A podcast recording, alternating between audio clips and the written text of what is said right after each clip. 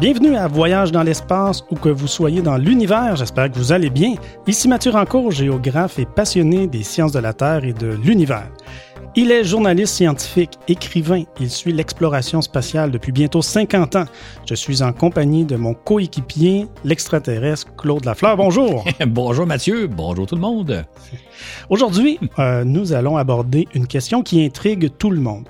Le jour où nous découvrirons de la vie intelligente sur une planète gravitant autour d'une étoile, aurons-nous nécessairement affaire à des êtres humanoïdes, comme on le pense en général, du moins ce qu'on voit dans les romans de science-fiction ou encore les films d'Hollywood?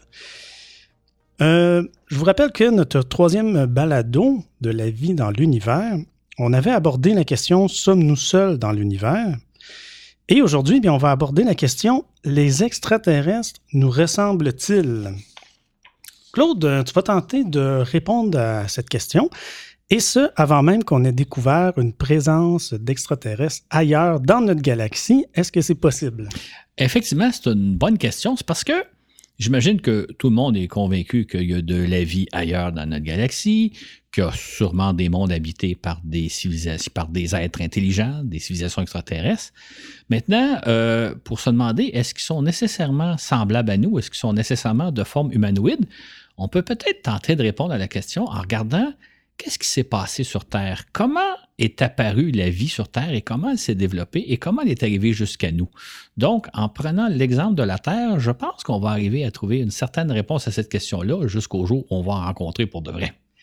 Et cette question se pose d'autant plus euh, à, nous, euh, puisque nous vivons à une époque très excitante, car avec un peu de chance, euh, on va découvrir prochainement, probablement, euh, des planètes où la vie pourrait être possible et qui sait peut-être même des planètes où on aura toutes les raisons de penser que la vie s'est déjà développée. D'ailleurs, euh, Claude, est-ce qu'on a déjà trouvé de telles planètes parmi les milliers d'exoplanètes qu'on a repérées à ce jour? En fait, on peut rappeler que c'est en 1995 que deux astronomes européens, euh, Michel Maillard et Didier Queloz, ont découvert la première planète autour d'une étoile. Et depuis ce temps-là, on a découvert des milliers de planètes. Sauf qu'on n'a pas encore découvert de planètes sur lesquelles on a des bonnes raisons de penser que la vie existe et encore moins de planètes où on est convaincu qu'il y a une vie qui s'est développée, peut-être même une vie intelligente.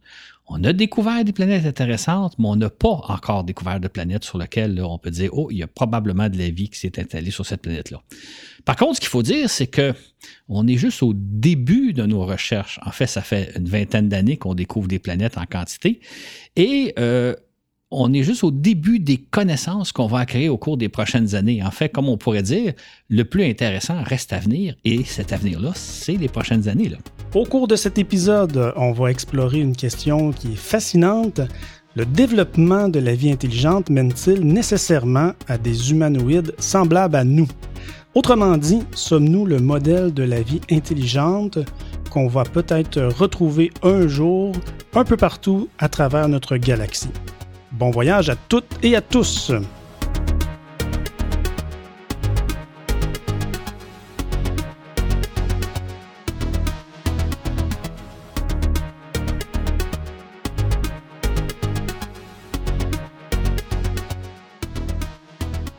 Amorçons notre quête en rappelant que les connaissances que nous avons acquises nous amènent à considérer que la plupart des étoiles qui forment notre galaxie la Voie lactée, sont probablement entourées de planètes. Claude, c'est là une connaissance euh, très importante euh, et qui est assez récente aussi, c'est ça? En effet. En fait, durant des siècles, on s'est demandé est-ce que la présence de planètes autour des étoiles, c'est quelque chose de fréquent ou c'est plutôt rare ou quelque chose entre les deux? On s'est vraiment posé cette question-là durant très longtemps et ce n'est que depuis à peu près une quinzaine d'années, tout au plus une vingtaine d'années, qu'on a trouvé la réponse. C'est-à-dire que les milliers d'exoplanètes qu'on a découvertes nous amènent à penser que la plupart des étoiles qu'on voit au firmament sont probablement entourées de planètes. Donc, c'est un grand pas en avant. La présence de planètes est importante et évidemment, c'est sur cette planète-là que pourrait se développer la vie. L'autre chose aussi qu'on a observé, c'est qu'on a observé plusieurs systèmes planétaires, c'est-à-dire des étoiles autour desquelles il y a plusieurs planètes, un peu comme à l'image de notre système solaire. On sait que notre système solaire, il y a plusieurs planètes, il y a huit planètes qui tournent autour du Soleil, bien, on a observé d'autres systèmes planétaires, ce qui nous amène à penser que le, probablement que la présence de nombreuses planètes autour de différentes étoiles, c'est quelque chose aussi d'assez courant puisque nous savons que la Voie lactée se compose de centaines de milliards d'étoiles, Claude, euh, ça veut dire qu'il y aurait des centaines, voire des centaines et des centaines de milliards de planètes dans notre galaxie, c'est ça? Oui, effectivement, euh, ça donne un peu le vertige si on mhm. imagine qu'on a qu'on va avoir à étudier des milliards et des milliards de planètes pour voir euh, s'il y a de la vie autour. Mhm. Maintenant, il y a une notion importante à prendre en compte au départ, c'est que c'est pas parce qu'on découvre une planète qu'il y a nécessairement possibilité de vie sur cette planète-là. Si on prend l'image de notre système solaire, on sait que notre système solaire est composé de huit planètes principales et d'un certain nombre d'autres astres d'importance sur lesquels il pourrait se passer certaines choses aussi. Maintenant, on sait aussi que dans notre système solaire, il y a une planète sur laquelle la vie s'est développée. Évidemment, c'est sur la Terre.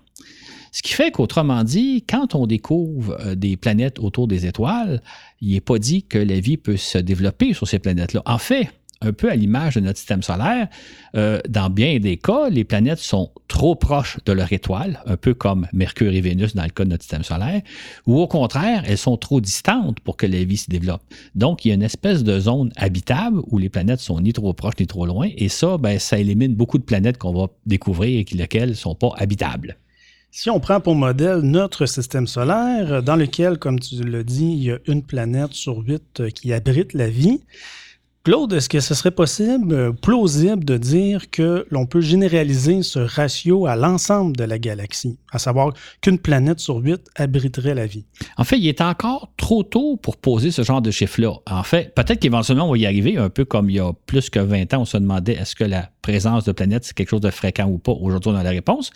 Pour l'instant, ce qu'on peut dire, c'est qu'on peut penser, ça restera vérifié, qu'au moins 90% des planètes qu'on va découvrir ne sont pas propices à la vie parce qu'elles ne sont pas dans zone habitable de leur étoile. Donc, 90% euh, des planètes seraient inhabitables. Alors, si on prend maintenant, on isole euh, le 10% restant, donc euh, disons que 10% des centaines de milliards de planètes qu'on retrouve dans notre galaxie se trouvent en zone habitable. Ça fait tout de même un nombre considérable de planètes possiblement habitables. Ça, est-ce que ce serait réaliste de faire cette hypothèse-là? Ben, oui et non, mais en même temps, il faut savoir qu'il faut tenir compte de d'autres facteurs qui rendent une planète habitable ou non. Par exemple, un des premiers facteurs, c'est la taille de la planète. Supposons qu'on a affaire à une grosse planète, une planète de la taille de Jupiter ou de Saturne. À ce moment-là, on a affaire à ce qu'on appelle une géante gazeuse, donc une grosse planète qui est avant tout une boule de gaz sur laquelle la vie n'est pas possible. Inversement, on peut tomber aussi sur des petites planètes, des planètes un peu de la taille de Mercure ou de la Lune. Dans ce cas-là, il n'y a pas d'atmosphère autour de ce genre de planète-là. Il n'y a pas non plus d'eau liquide à la surface de ces planètes-là, donc c'est des planètes impropres à la vie. Donc, il faut tenir compte non seulement de la présence de la planète par rapport à son étoile, ni trop proche ni trop loin, mais aussi de sa taille et de plusieurs autres facteurs. Fait que c'est pas parce qu'on découvre une planète en zone habitable qu'on a nécessairement un astre sur lequel la vie peut se développer. Mhm. Donc, autrement dit, selon cette logique, euh, il nous faut rechercher des planètes ayant plus ou moins la taille de la Terre et qui gravitent dans la zone habitable de leur étoile. Comme tu l'as mentionné, on n'a pas encore repéré euh, de telle planète, c'est-à-dire une planète qu'on pourrait qualifier d'une Terre, même parmi les milliers d'exoplanètes qu'on connaît. C'est bien ça? Absolument. On n'a rien encore retrouvé de ce genre de planète-là. Maintenant, on peut penser, surtout avec les recherches qu'on mène actuellement, que le jour n'est pas si lointain qu'on va découvrir des planètes euh, qui sont donc en zone habitable, qui auront à peu près la taille de la Terre et sur laquelle on aura des bonnes raisons de penser que la vie s'est peut-être développée. Mais alors, euh, le jour qu'on va repérer une telle planète, une planète Terre, entre guillemets, euh, dans la zone habitable d'une étoile, la question va se poser. La question est, est-ce que cette planète est habitée? Et si oui, par quelle sorte de vie? Pourrait-on même y trouver de la vie intelligente, euh, voire même des extraterrestres semblables à nous? Alors, c'est ça le questionnement. Absolument. En fait, ce qui va être intéressant quand on va découvrir ce genre de planète-là, c'est de se demander effectivement, est-ce que lorsqu'une planète est possiblement habitable, est-ce que la vie apparaît nécessairement? Est-ce que la vie s'y développe? Pour en arriver jusqu'à des êtres intelligents. Et donc, ça va nous ramener un peu à qu'est-ce qui s'est passé sur Terre, comment la vie sur Terre est apparue et comment ça s'est développé. Et est-ce que ça, c'est un phénomène plutôt rare ou plutôt fréquent? Donc, dans les prochaines minutes, Claude, tu vas nous faire part de ton raisonnement, de, ton, tes réflexions euh, par rapport à ce questionnement. Toutefois, auparavant, on va aborder quelques idées reçues, certaines en voie de disparition, mais d'autres qui sont encore très en vogue.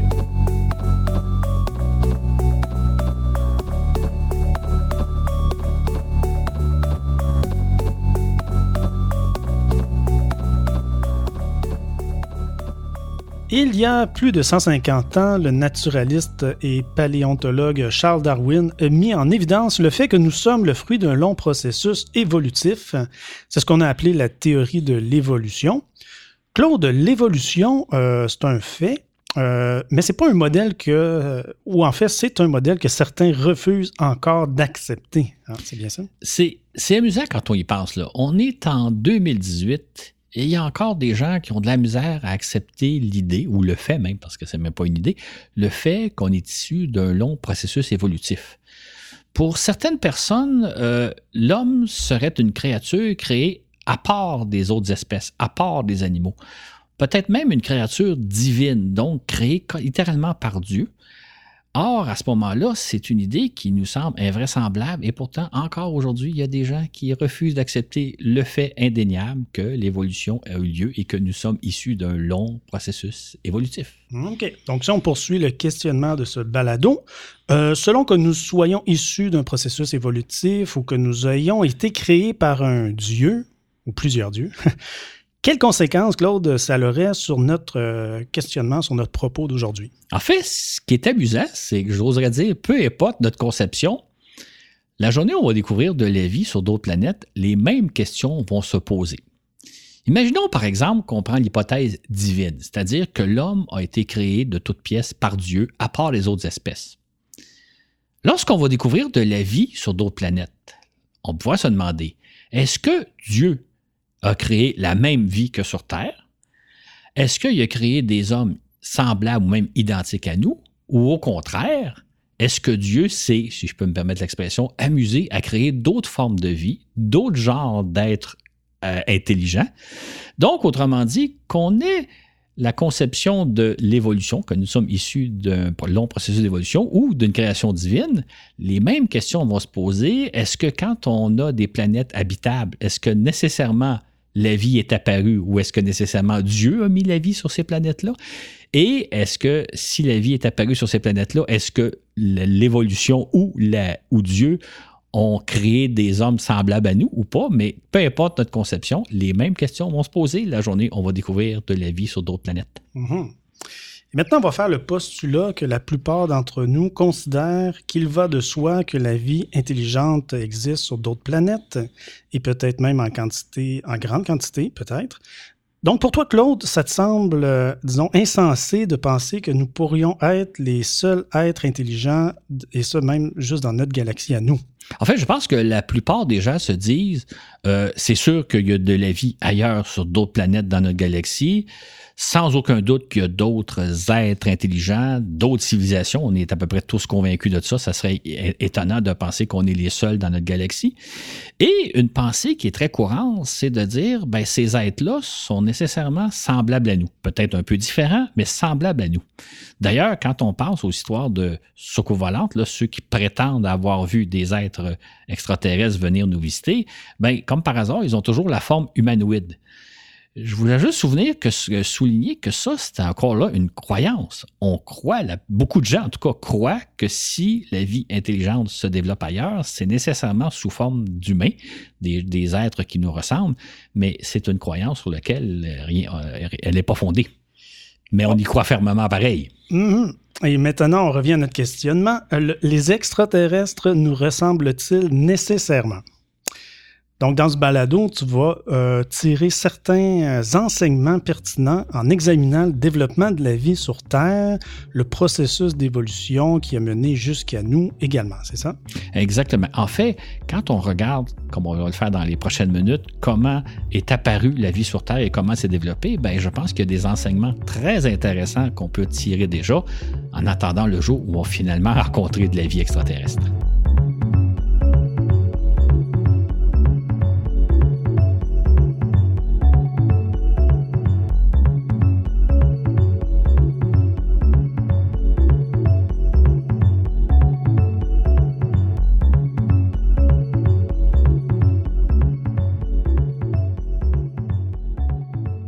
Ce que nos plus récentes connaissances nous montrent, c'est que la vie sur Terre est l'aboutissement d'un long processus qui a débuté il y a 4,5 milliards d'années.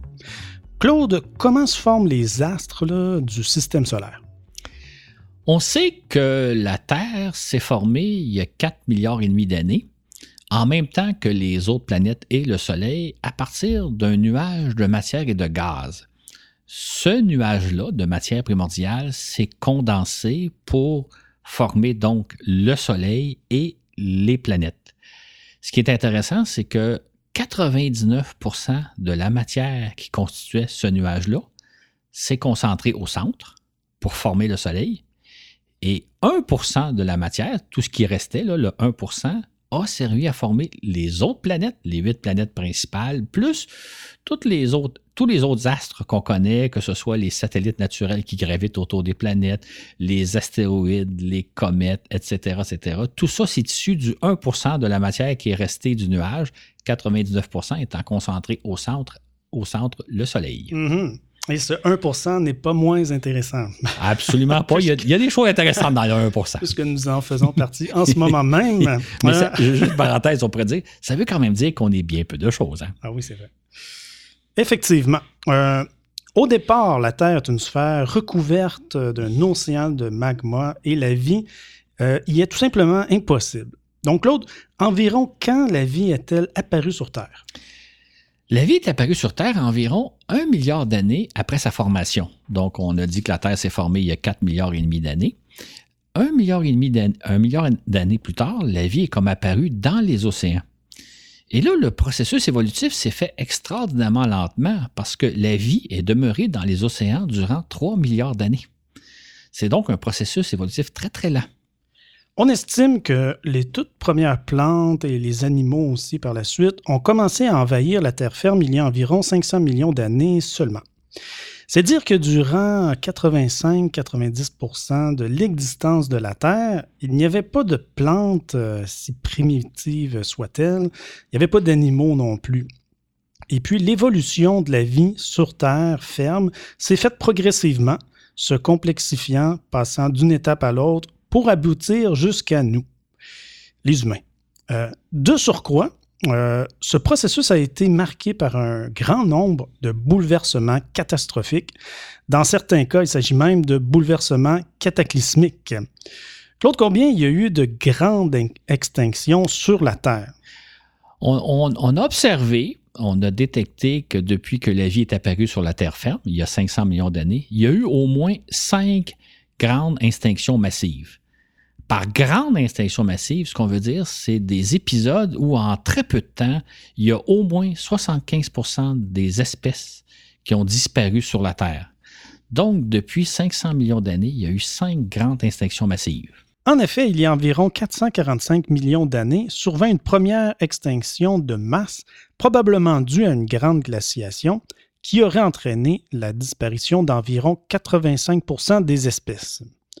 Puis, il y a 370 millions d'années, une autre extinction a entraîné la disparition d'environ 75% des espèces. Il y a 250 millions d'années est survenue l'extinction la plus massive de toutes. Près de 95% de la vie marine a disparu, ainsi que 70% des espèces terrestres, d'un coup. Ensuite, il y a 200, 200 millions d'années, une extinction provoque la disparition de 75% des espèces marines et de 35 des, des familles d'animaux. Enfin, il y a 66 millions d'années survient l'extinction la plus célèbre de toutes, celle des dinosaures. Une météorite de 10 km de diamètre se serait alors écrasée sur Terre, dans la région du Mexique, exterminant 50% des espèces, dont l'ensemble des dinosaures et quantité de grands reptiles. Mais fort heureusement pour nous, cette catastrophe a épargné les plus petits animaux, dont les tout premiers petits mammifères desquels nous descendons. Ajoutons qu'entre ces cinq extinctions massives, on recense une dizaine d'autres extinctions et quantité d'autres extinctions de moindre envergure. Notons enfin que toutes ces extinctions sont survenues bien avant l'apparition de l'homme, puisque notre plus ancien ancêtre est apparu il y a 7 millions d'années. Compte tenu de toutes ces extinctions, une question s'impose. On revient à notre questionnement. L'apparition puis l'évolution de la vie mène-t-elle nécessairement à nous, les humains? En fait, une des choses qu'on peut conclure, c'est que toutes ces extinctions-là ont fait disparaître quantité d'espèces d'animaux qu'on n'a jamais connus, dont on n'a aucune idée de leur existence. Ça veut dire qu'il y a un paquet de chemins que la vie aurait pu prendre pour évoluer jusqu'à nos jours qui ont été comme ça subitement interrompus. Qu'est-ce que ça aurait été si certaines de ces extinctions-là n'étaient pas survenues? C'est la question qu'on doit se poser. Effectivement, on peut se demander combien d'espèces disparues fort différentes de tout ce qu'on connaît, auraient pu mener éventuellement à des formes de vie intelligentes, à des formes de vie euh, différentes de la nôtre, à commencer euh, par les dinosaures. Bien, si on prend justement l'extinction des dinosaures, supposons qu'elle ne s'était pas produite il y a 6 millions d'années, euh, 66 millions d'années, qu'est-ce qui serait arrivé? Est-ce qu'on serait là? Est-ce que ce serait été une autre voie? On peut penser aussi à l'autre extinction la plus massive de toutes, là, survenue il y a 250 millions d'années. Si elle n'était pas survenue, quel chemin la vie aurait pris pour arriver jusqu'à nos jours? Euh, il y a donc des grandes questions à se poser, à savoir, on n'est pas nécessairement le chemin ultime vers la vie. C'est donc dire que l'évolution de la vie terrestre s'est faite de façon chaotique, pour ne pas dire aléatoire, puisqu'elle a maintes fois été bouleversée et même pratiquement stoppée par une foule d'extinctions dramatiques, comme on l'a vu. Par conséquent, on peut se demander si on recommençait le processus d'évolution tel qu'il s'est déroulé sur Terre, est-ce qu'on arriverait au même résultat, c'est-à-dire jusqu'à nous, Claude? Je pense que poser la question, c'est y répondre. C'est-à-dire qu'il y a plusieurs chemins possibles. On est un des chemins et euh, il y a probablement d'autres chemins possibles puisque l'évolution de la vie, comme on le voit, est très chaotique. Donc, si on repartait la Terre à zéro, si on peut dire, on n'arriverait pas nécessairement euh, au développement d'une vie intelligente sous forme humanoïde. C'est fort probablement le cas. Hein. Mhm. À moins que, si on poursuit notre questionnement, euh, on considère que la seule forme de vie intelligente possible soit la nôtre, soit une forme euh, humanoïde que nous sommes. Et ça, Claude, euh, ça nous fait revenir un peu au modèle géocentrisme. Absolument. Le géocentrisme, c'est le fait que durant des millénaires, on s'est considéré que, on a considéré que la Terre était au centre de l'univers et que les humains étaient au centre des préoccupations des dieux. C'est les mythologies, les religions qu'on a créées en pensant que nous sommes au centre de l'univers et que les dieux ou le dieu se préoccupent de nous. On a aussi pensé longtemps qu'on était une créature à part des autres, que l'homme avait été créé différemment des animaux et non pas issu d'un long processus évolutif.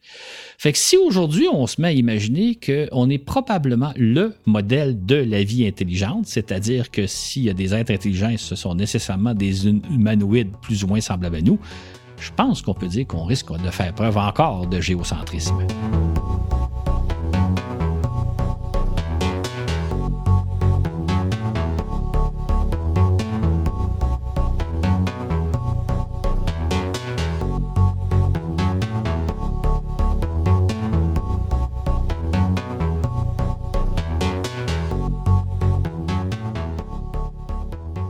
En fait, il serait passionnant si, dans un futur hypothétique, on parvenait à repérer des planètes semblables à la Terre et de comparer la vie qui s'y trouve.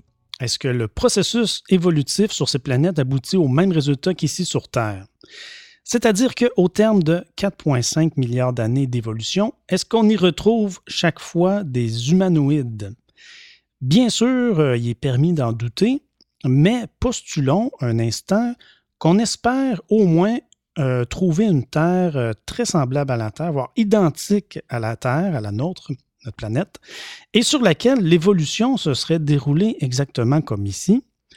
Alors Claude, il faudrait d'abord que cette planète ait exactement le même âge que la nôtre pour y trouver des humanoïdes semblables à nous, n'est-ce pas? Absolument. Imaginons simplement donc qu'on trouve une planète qui est identique à la nôtre, sur laquelle la vie s'est développée exactement comme sur Terre, sauf que cette planète-là est âgée de 4 milliards d'années et non pas de 4,5 milliards d'années.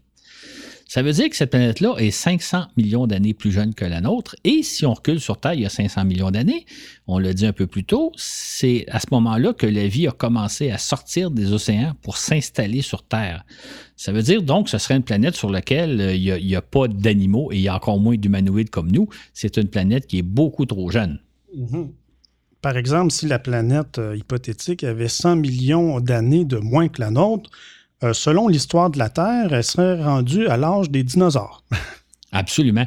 Ce qui fait qu'autrement dit, ce qu'il faudrait trouver, si on veut espérer entrer en communication avec des êtres humanoïdes, il faudrait trouver une planète qui a sensiblement le même âge que la Terre, c'est-à-dire que si elle a une différence de, supposons qu'elle est 7 millions d'années plus jeune que nous, c'est l'époque où les premiers hominidés sont apparus sur Terre.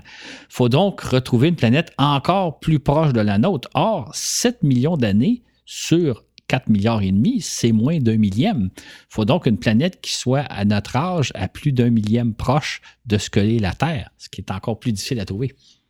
En effet, il y a environ 200 euh, 000 ans, euh, ça fait 200 000 ans que les premiers Homo sapiens, euh, c'est-à-dire nos ancêtres directs, sont apparus sur Terre. Donc, on parle ici d'hommes préhistoriques, puisque les premières civilisations ne remontent qu'à quelques millénaires tout au plus. Ici, maintenant, on trouvait une Terre dont l'âge est de 100 000 ans, disons, ou d'un million d'années, ou encore 100 millions d'années plus âgée que notre planète à quel stade d'évolution serait rendue euh, cette humanité, euh, entre guillemets? Autrement dit, Claude, où en sera rendue l'humanité terrestre euh, dans 100 000 ans, dans un million d'années ou dans 100 millions d'années? Absolument. Autrement dit, là, ce, que, l'idée qu'on veut amener, c'est la suivante. C'est que théoriquement, si on voulait rentrer en communication avec des humanoïdes qui sont semblables à nous, faudrait d'abord trouver une Terre identique à la Terre, sur laquelle l'évolution s'est faite exactement comme sur la Terre, et dont l'âge de la planète est exactement euh, le même âge que la Terre. C'est-à-dire que si on avait une civilisation, disons, semblable à nous, mais qui était un peu en retard par rapport à nous ou un peu en avance par rapport à nous, on va avoir affaire à des êtres déjà très différents. Euh, qu'est-ce que va être l'humanité dans, dans, dans 1000 ans, dans 5000 ans, dans 100 000 ans, si on imagine là, tout le progrès qu'on a fait depuis ne serait-ce que 1000 ans ou même depuis 200 ans, euh, déjà là, on peut penser que l'écart serait énorme. Fait qu'il faut vraiment théoriquement trouver une planète identique à nous qui aurait exactement le même âge, ce qui est à toute fin possible, impensable. Et selon notre postulat, euh, on parle d'une planète identique à la nôtre euh, où l'évolution de la vie sur des milliards d'années s'est déroulée exactement de la même façon, euh, ce qui est impossible, on pourrait dire. En réalité, euh, avec pas mal de chance, Claude, on pourrait découvrir plutôt des planètes semblables à la Terre, mais néanmoins avec quelques différences. Effectivement. Ce qu'on risque plutôt de trouver, ça va être des planètes qui sont, par exemple, un peu plus grosses que la Terre, donc où le champ de gravité est un peu plus forte que celui qu'on a sur Terre, ou inversement des planètes dont la masse est un peu plus faible, donc le champ de gravité va être un peu plus faible. Ou bien on va trouver des planètes qui sont un peu plus chaudes que la Terre, ou un peu plus froides que la Terre, ou des planètes où il y a eu beaucoup plus d'eau que sur Terre, ou des planètes qui sont peut-être plus sèches, ou encore des planètes sur lesquelles l'atmosphère n'a pas tout à fait la même composition que nous. Donc, c'est plus davantage des planètes qui sont semblables à la Terre, mais sûrement qu'on ne trouvera pas des planètes identiques à la nôtre. Et quel impact, quel impact aurait la combinaison de quelques-uns de ces facteurs? Par exemple, une planète un peu plus petite que la Terre, mais un peu plus chaude. Euh, que penser de ces faibles différences chez les exoplanètes? En fait, ce qui va être intéressant, c'est que quand on va découvrir des planètes qui sont semblables à la Terre, la question qu'on va se poser, c'est est-ce qu'il y a nécessairement de la vie sur ces planètes-là? Et on peut penser que si on a des planètes sur lesquelles il y a des petites différences, à ce moment-là, probablement que ça n'empêchera pas le développement de la vie. C'est-à-dire que si la planète est un peu plus chaude, ou si le champ de gravité est un peu plus intense, ou si la planète est un peu plus sèche que la Terre, ça ne devrait pas empêcher le développement de la vie, mais sauf que ça va le modifier. Et si en plus on combine ces facteurs-là, c'est-à-dire qu'on a affaire à une planète, par exemple, qui est un peu plus chaude que la Terre, mais en même temps un peu, moins massive, ben là, on va arriver à des variantes intéressantes. Ça va changer probablement le développement de la vie sans l'empêcher. Ça va être d'ailleurs extrêmement intéressant de voir qu'est-ce, qu'est-ce que ça fait de changer un des facteurs par rapport à celui qu'on connaît sur Terre. On pourrait parler en quelque sorte euh, ici d'un effet papillon, c'est-à-dire qu'une petite différence au départ peut provoquer une importante cascade d'événements qui mènent à de grandes différences au bout de millions d'années d'évolution.